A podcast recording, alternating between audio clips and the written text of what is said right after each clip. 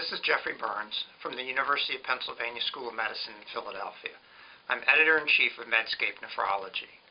I'm going to step out of my comfort zone a little bit today and talk about something that's not directly related to nephrology, but since it has to do with physician compensation, it relates to all physicians, including nephrologists. There was a recent article uh, in the New York Times that has been discussed uh, around the country uh, entitled Doctors' Fees Major Factor in Healthcare Costs, Study Says. Uh, this uh, uh, newspaper article relates to a, uh, an article that was recently published in a journal that uh, I don't routinely read, and I'm sure most of you don't either, called Health Affairs, which was titled Higher Fees Paid to U.S. Physicians Drive Higher Spending for Physician Services Compared to Other Countries. One of the authors of this paper was an assistant secretary for planning and evaluation in the Department of Health and Human Services. So uh, obviously, uh, potentially has the uh, ear of the uh, White House administration. What the paper did was to try to compare um, um, costs, fees, activities, uh, and so forth of primary care physicians and uh, orthopedic surgeons uh, in the United States compared to Australia, the United Kingdom, Germany, France, and Canada. Um, when they, uh, in this paper, address uh, primary care physicians, which will be the focus of my comments rather than orthopedic surgeons, they note that in the United States, um, the term primary care provider includes family practice, general practice, internal medicine, obstetrics and gynecology, and pediatrics. That's not really mentioned at all in the New York Times um, article or in other uh, editorials that have come out uh, in relation to this paper. Um, uh, and it's not clear what was considered to be a primary care provider in any of these other countries. But obviously, there's a huge spectrum, uh, even in this country, between uh, pediatricians, family practitioners, uh, and then internists and, and uh, obstetricians and gynecologists. So it's uh, a little bit dubious, I think, to lump them all together in a single category. Um, the authors also, I should point out, um, make the specific comment that um, uh, and I'll quote, while recognizing that full comparability is close to impossible, unquote, when comparing fees and incomes and services and so forth, um, they also refer to some of their analysis as, quote, imprecise, uh, end quote.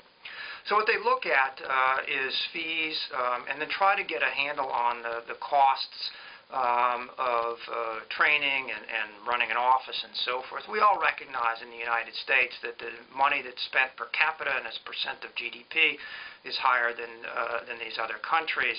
The issue here is whether uh, physicians' fees are accounting for uh, that and to what extent. Uh, obviously, the uh, focus then becomes whether or not uh, healthcare reform will include uh, substantial ratcheting down of physicians' fees. Um, uh, in, in terms of primary care practices, uh, again, as defined, the authors conclude that in the United States, uh, these physicians get paid about a third more uh, than, in a, than in other countries. But what's interesting, if I get their analysis correctly and, and how they uh, do the analysis and the assumptions they make is not always very clear here, about 80% of the difference uh, in um, pre-tax um, uh, income or fees that are paid to physicians uh, seems to be attributable just to the uh, cost of education, um, both undergraduate and medical, uh, in the United States compared to these other countries. I'm not sure all the assumptions about uh, the type of care that's provided during a physician encounter, the quality of that care, the length of the office visit, the extent of services are comparable across these countries. Um, it's also uh, not clear that uh, the geographic variabilities within the United States are, are at all accounted for, nor does it appear that uh, malpractice expenses, expenses of running an office, and so forth are, are fully and appropriately uh, accounted for. Uh, malpractice, of course, is a significant issue in, this, in the United States uh, that we don't need, that, the other countries don't need to deal with to the same extent. So uh, again, I think we're going to be hearing a lot about this paper, um, in part because of uh, the authorship, uh, and physicians seem to be an easy target, at least potentially, for healthcare reform um, and reducing healthcare costs.